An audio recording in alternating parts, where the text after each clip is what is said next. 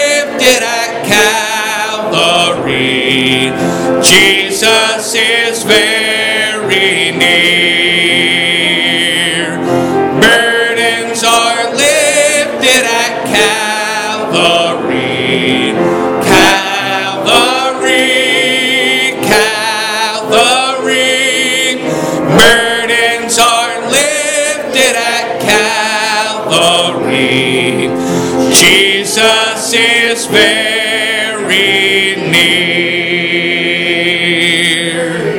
Amen. You may be seated. Brother Justin's going to come and sing for us, and then uh, Evangelist Tim Green's going to come up and preach right after that. And uh, let this song prepare your hearts for the preaching.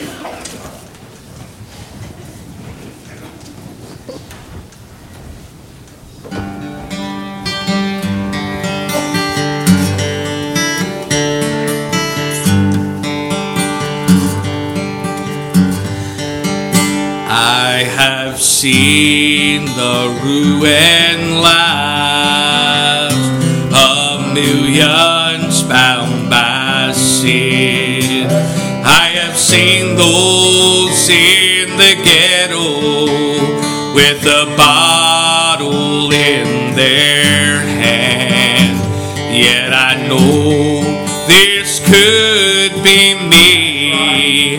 I could be in that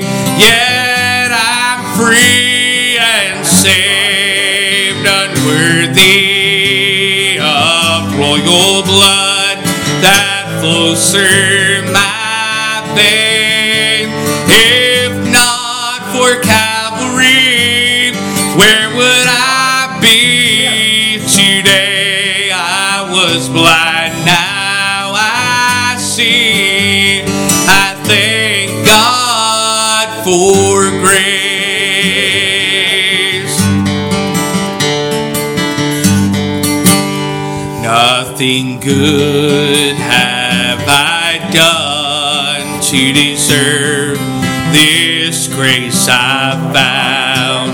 Oh, I was lost as could be when His great hand reached way down where once I had nothing. I now have everything.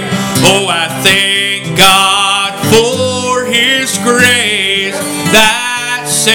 a wretch like me, unworthy of mercy. Yet I'm free and saved, unworthy of royal blood that flows through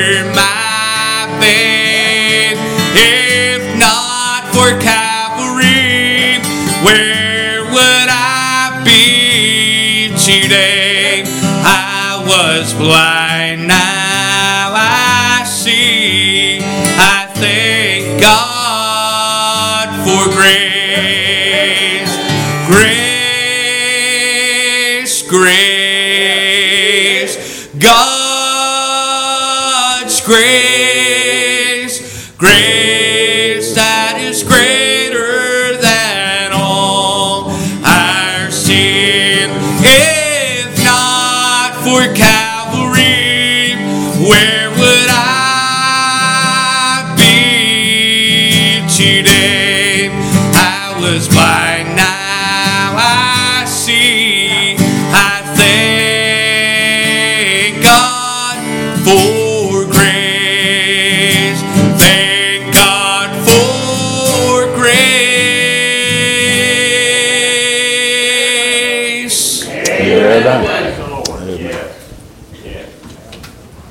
think I got it, brother. Thank you, though.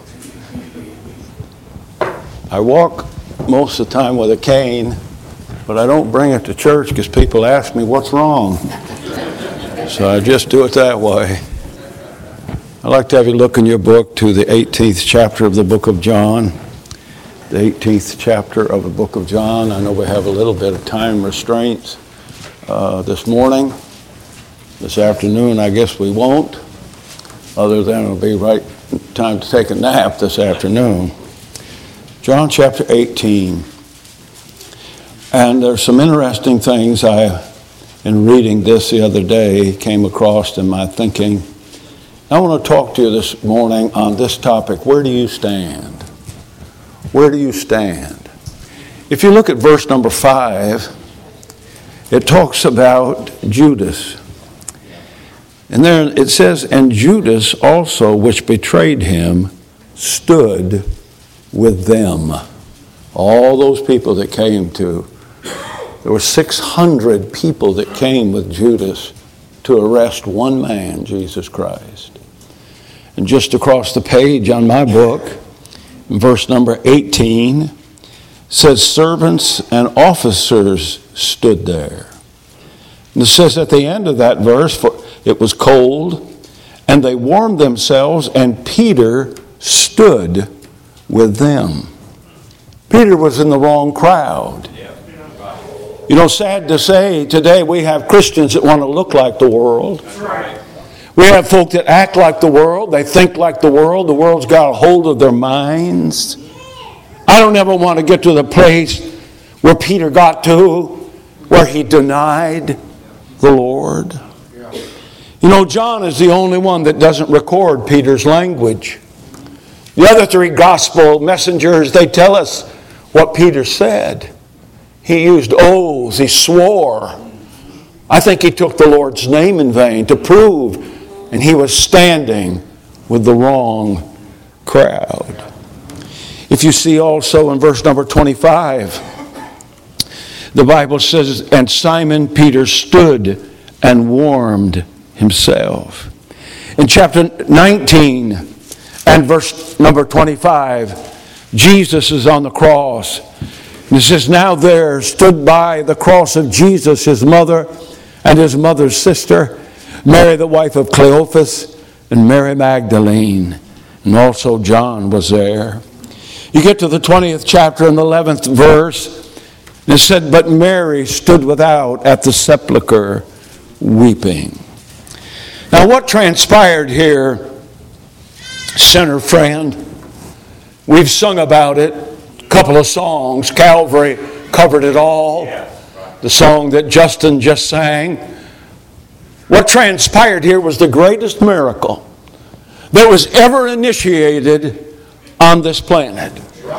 Now there's some great miracles. Jesus one time was went to a man's house where he said his little daughter was sick, and when Jesus got there, uh, she was dead.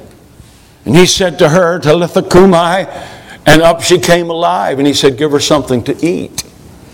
A few chapters later, uh, Jesus is coming into the little town of Nazareth where he was from, and there was a funeral going on. And uh, a boy, a young boy had died, maybe a young man, maybe a teenager. His mother was a widow. She has no husband, she's burying her son. And Jesus came and touched the casket, and that boy came back to life. What a miracle. You get to the 11th chapter of the book of John, we talked about a little bit in Sunday school. You know the story Lazarus been dead for four days. And Jesus went and spoke to the mouth of that grave. He said, Lazarus, come forth. And up from the grave, Lazarus came. Those are great miracles. That's not the greatest miracle.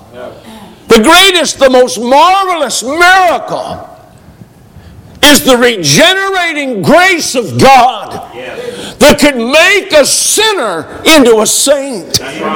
Someone headed to hell reverse their direction and go to heaven when they die. A hell-bound sinner in a second, in a moment of time, can be fixed up to walk the streets of gold one day under a cloudless sky and be with Jesus Christ for all eternity. You see, there you know the story. There was Jesus was on the middle cross. There were two other men there.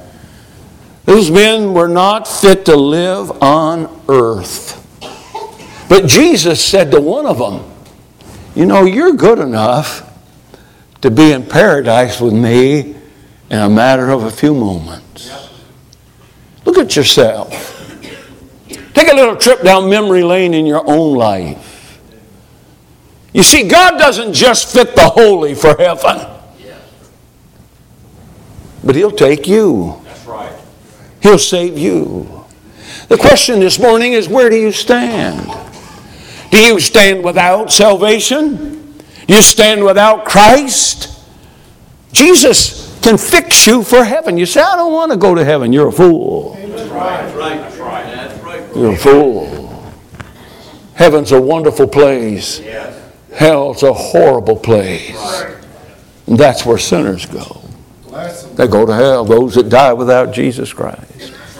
I saw something in the Bible I thought about. I probably will someday make a, a series of thoughts on it. I call it the ions of faith.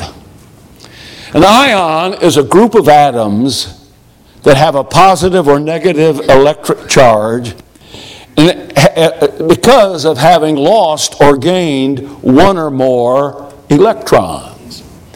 And I thought about all the words, and there may be more, that end in the word in the letters I O N. There's salvation. Salvation is the whole process from start to finish in our renewed relationship with Jesus Christ. Salvation. There's redemption, ends in I O N. That is the completed payment of the debt for the cost to purchase your salvation. Thank God we have been redeemed. We have experienced redemption through the blood of Jesus Christ. The price that was paid. There's the word propitiation in the Bible. That is the specific payment that justifies or covers our personal debt. I mean, twice today, I think we've sung, or at least heard it played. Calvary covers it all. You say, My sin is great. My sin is unbelievable. I, I don't know if anybody's ever sinned as bad as me. The blood of Jesus Christ, God's Son, cleanses us from all sin. There's regeneration. That is the act where the dead sinner is made alive. You know, we sing the song Amazing Grace, how sweet the sound that saved a wretch. A wretch is a pretty bad thing. But, friend, you're far more than a wretch if you're lost. You're dead. The Bible says we are dead in trespasses and in sins. But God makes us alive through the regeneration. There's a wonderful another thing adoption. We're adopted into the family of God. That is the judicial act whereby a sinner is made part of God's family.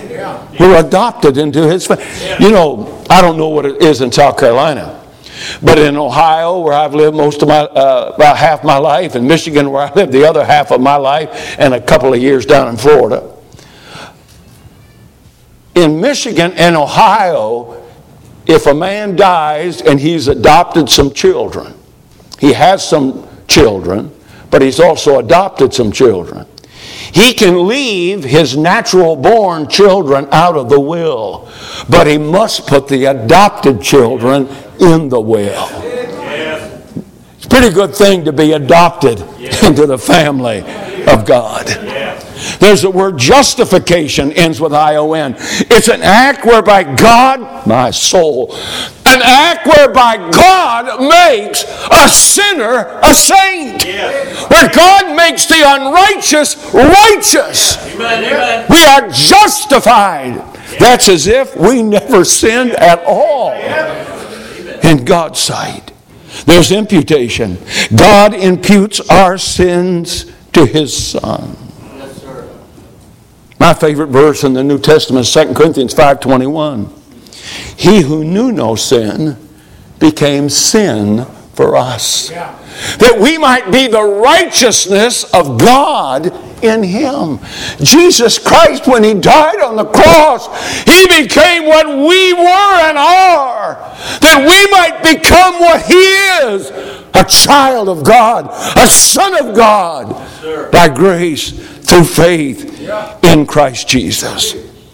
And then this, this wonderful word, sanctification, whereby a sinner is saved not only from the penalty of sin, but from the power of sin.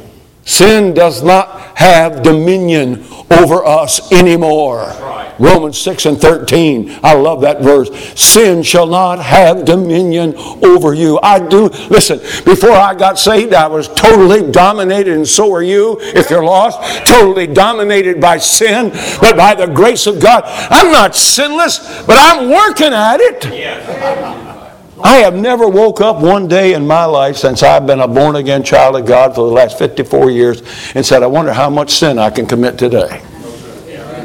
I, I would assume I've sinned every day, but I sure didn't plan on it. I wasn't working at it. And I thank God one of these days, not only are we saved from the penalty of sin and the power of sin, but one of these days we're going to be saved from the very presence of sin. No sin where Jesus is today.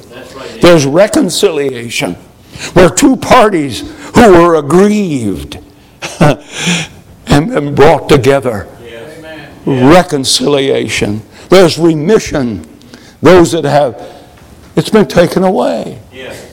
And listen, when you remit somebody's sin, that means you're a witness. You're telling somebody about Jesus. That's remitting their sins. That's helping them to get out of their sin and become a child of God, to be a witness. And there's glorification.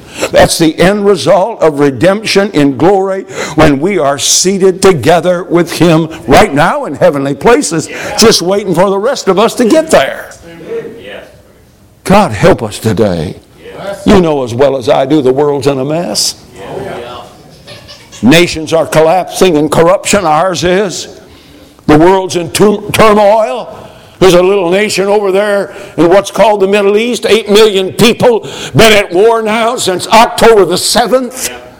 I mean, the, it is almost horrific what took place on that day. Unbelievable that people would rip unborn babies from a mother and kill her and cut heads off of little children. What a godless day we live in. Churches are corrupted, corrupted by the culture. That's right. That's right. Tozer said this It is sad when Christians reflect the culture around them more than the Christ within them. Yeah. Yeah. Schools are so woke that it's a nightmare. Yeah. Families are dysfunctional. All kinds of situations and problems. I thought about it earlier, talking about how many years people have been married. And you sing that little song uh, about uh, happy anniversary to you, and then you have the little add on, and many more. I was in a church.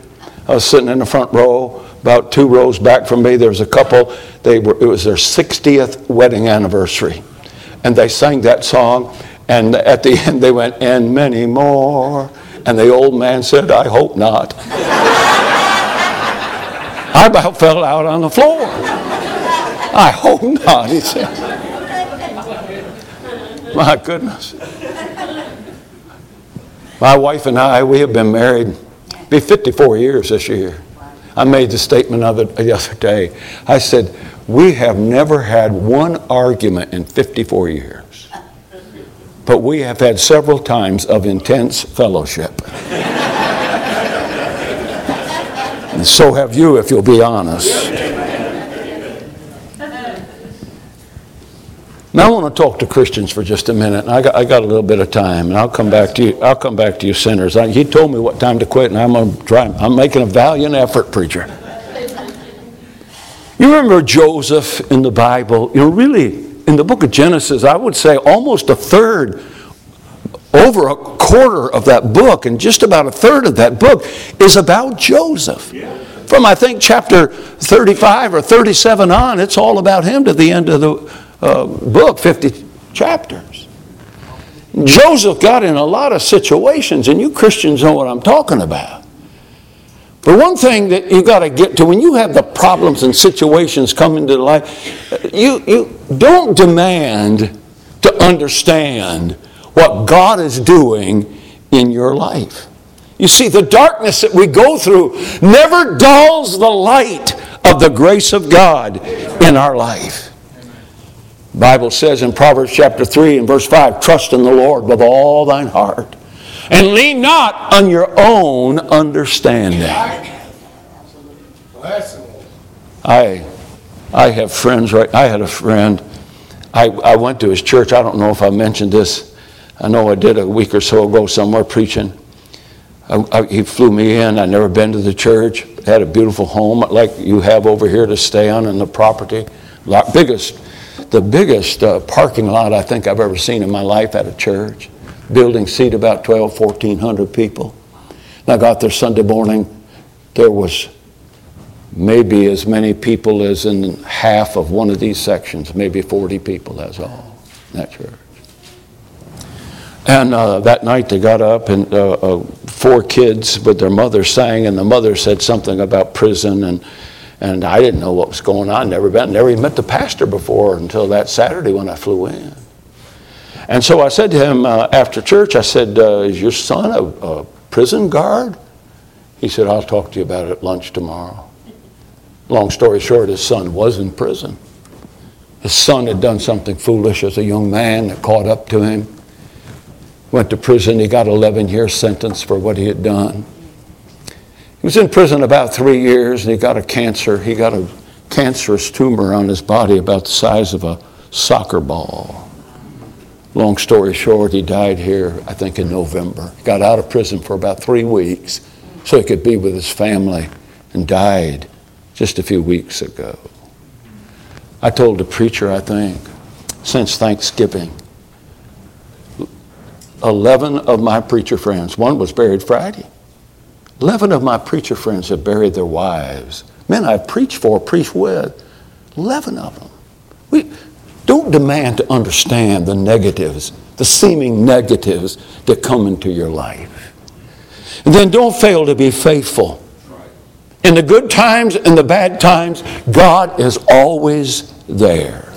Our Heavenly Father knows what's best.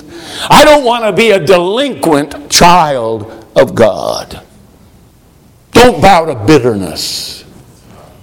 It would have been easy for Joseph to get bitter at Potiphar's wife, at his own brothers. He had a lot of reasons to get bitter. Bitterness is a terrible, you know, bitterness is like eating onions to have good breath. Sometimes you seem like it wouldn't bother you to get punished for doing wrong, but sometimes you go through negative things when you're doing right, persecuted for doing what's right. And I think that bothers a lot of people. It doesn't seem to have affected Joseph at all adversely.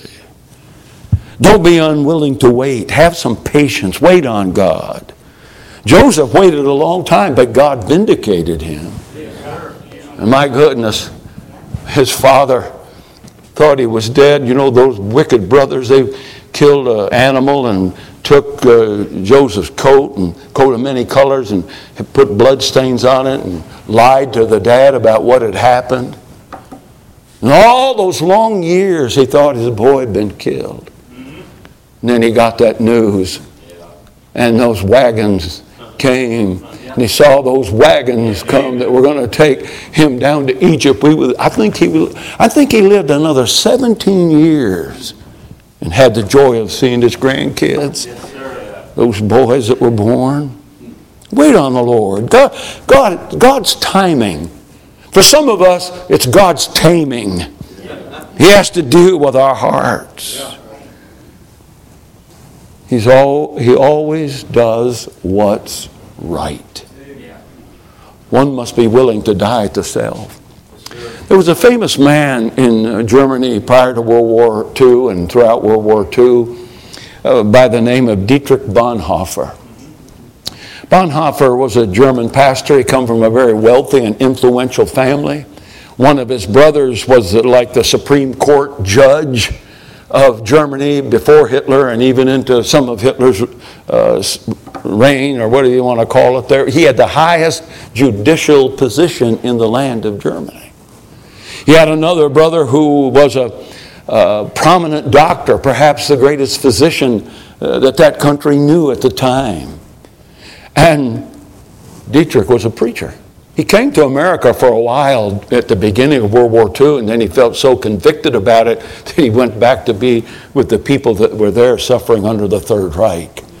Eventually, he was put in prison and he was hung in April of 1945 there in Flossenburg prison. I mean, in a couple months, the war would have been over. He could have been freed, perhaps. Went through all of that.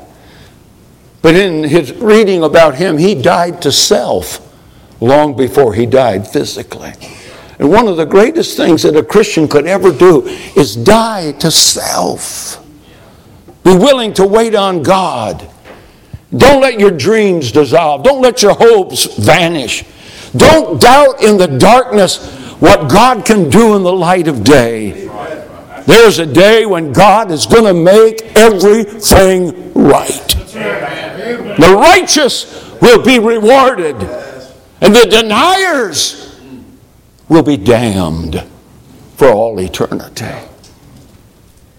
One of these days, child of God, you're going to lay on your deathbed, you're going to breathe your last breath, and wake up in glory. Yes.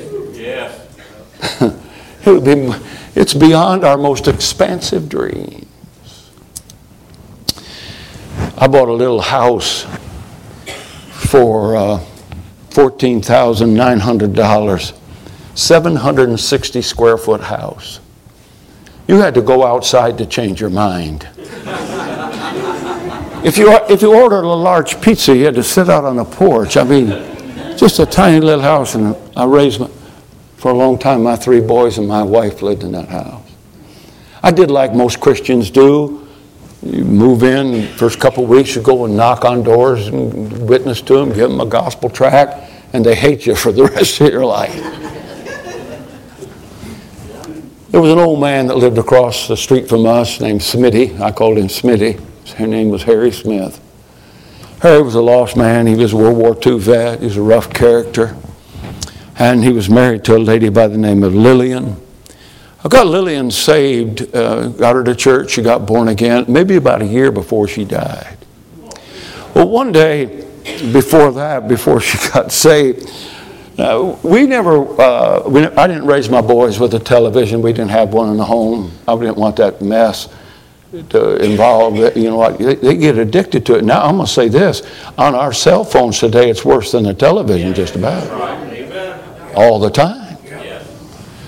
But uh, Smitty had a TV, and the boys would go over there and they'd watch big time wrestling and, you know, the baseball games and cowboy shows and stuff like that. And Smitty, he, he was just a hard, gruff old guy. He always called me Green. He didn't call me Tim or just Green. I was just Green. And one day, his, him and uh, his wife, and I backtrack a little bit, you didn't have, you remember the Friday night fights? We, they had them every Friday night. I mean, they were knockdown dragouts over there. You said it's unbelievable. Look at that old one. They're going at it. One day she jumped in the car, got mad for whatever reason. My car was parked out in the road. She backed into my car about that far. Smitty, he's mad at her. She took off. He's running down one side of the road, cussing her out, and I'm running down the other side of the road, almost saying amen to everything he is saying.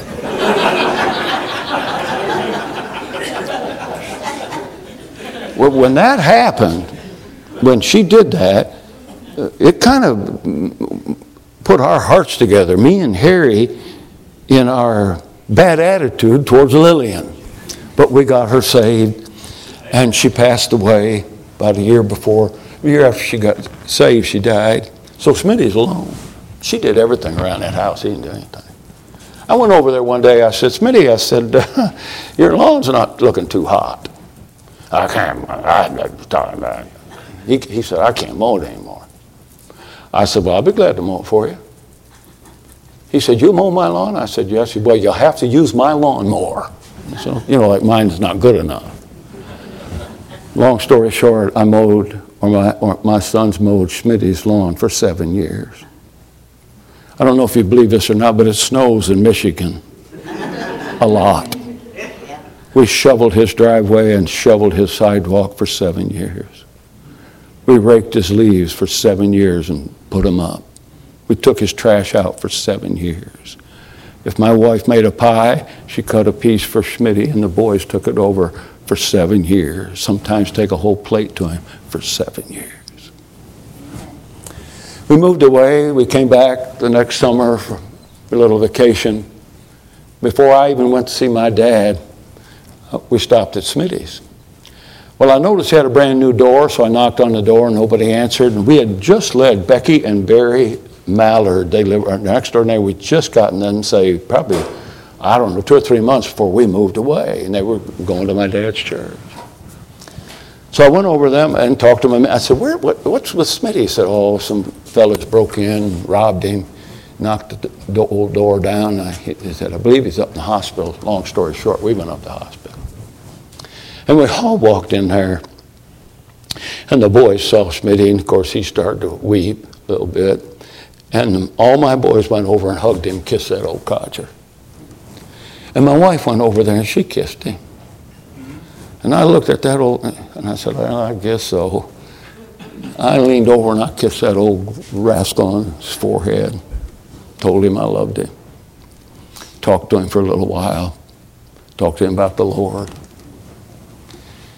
You know what he said to me? He said, Green, now that it's dying time, I think I'd like to get saved. Oh, praise God. Amen.